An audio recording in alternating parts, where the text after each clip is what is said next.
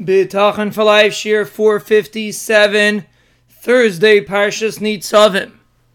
We are analyzing the concepts of Gamzu L'teva and Kol Ma'da Oved Rachmana L'tav Oved.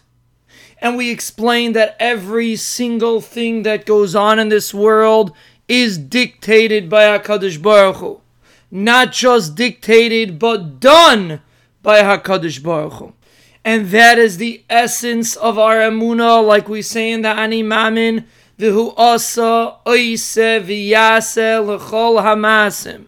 The Ribbono Shel Olam has done, the Ribbono Shel Olam is doing, and the Ribbono Shel Olam will do every single action that takes place in this world and in all of the worlds. They are done directly by HaKadosh Baruch Hu. And this is imperative in Emunah, because we have to keep internalizing this, because unfortunately people fail to understand this concept.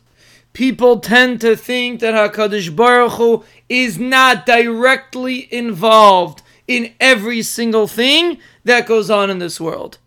And Achman al-Tzlan, if a person thinks like that, it is Kfirah, because Emunah means that HaKadosh Baruch Hu is completely involved, completely engaged, and nothing slips by him.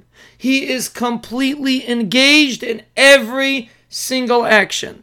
And Rav Shimshon Pincus explains that this is the concept of Hashem Echad, that HaKadosh Baruch Hu is the only force in this world. And if a person can chas v'shalom think that something happened by itself, HaKadosh Baruch Hu just allowed it to happen, or if a person will think that a human being can do something to somebody else, HaKadosh Baruch Hu allows a human being to hurt somebody else without HaKadosh Baruch Hu's direct involvement. Rav Shimshon Pincus explains that such a person does not believe Hashem Echad. Hashem Echad means that HaKadosh Baruch Hu is the only one, the only one in this world, and there's nothing else. And if HaKadosh Baruch Hu takes a step back and allows something to happen, that means it's not Echad, chas v'shalom. That means there's another force here. It might be a small force, but there's something else. Maybe it's a human being, maybe it's Teva, maybe it's something. But we have to believe Hashem Echad. Hashem Echad means Hashem is one, which means He is the only one. He is the source of every power that exists in this world. Nothing can exist without HaKadosh Baruch Hu's complete and direct involvement. There's nothing that HaKadosh Baruch Hu allows to happen. There's no such thing.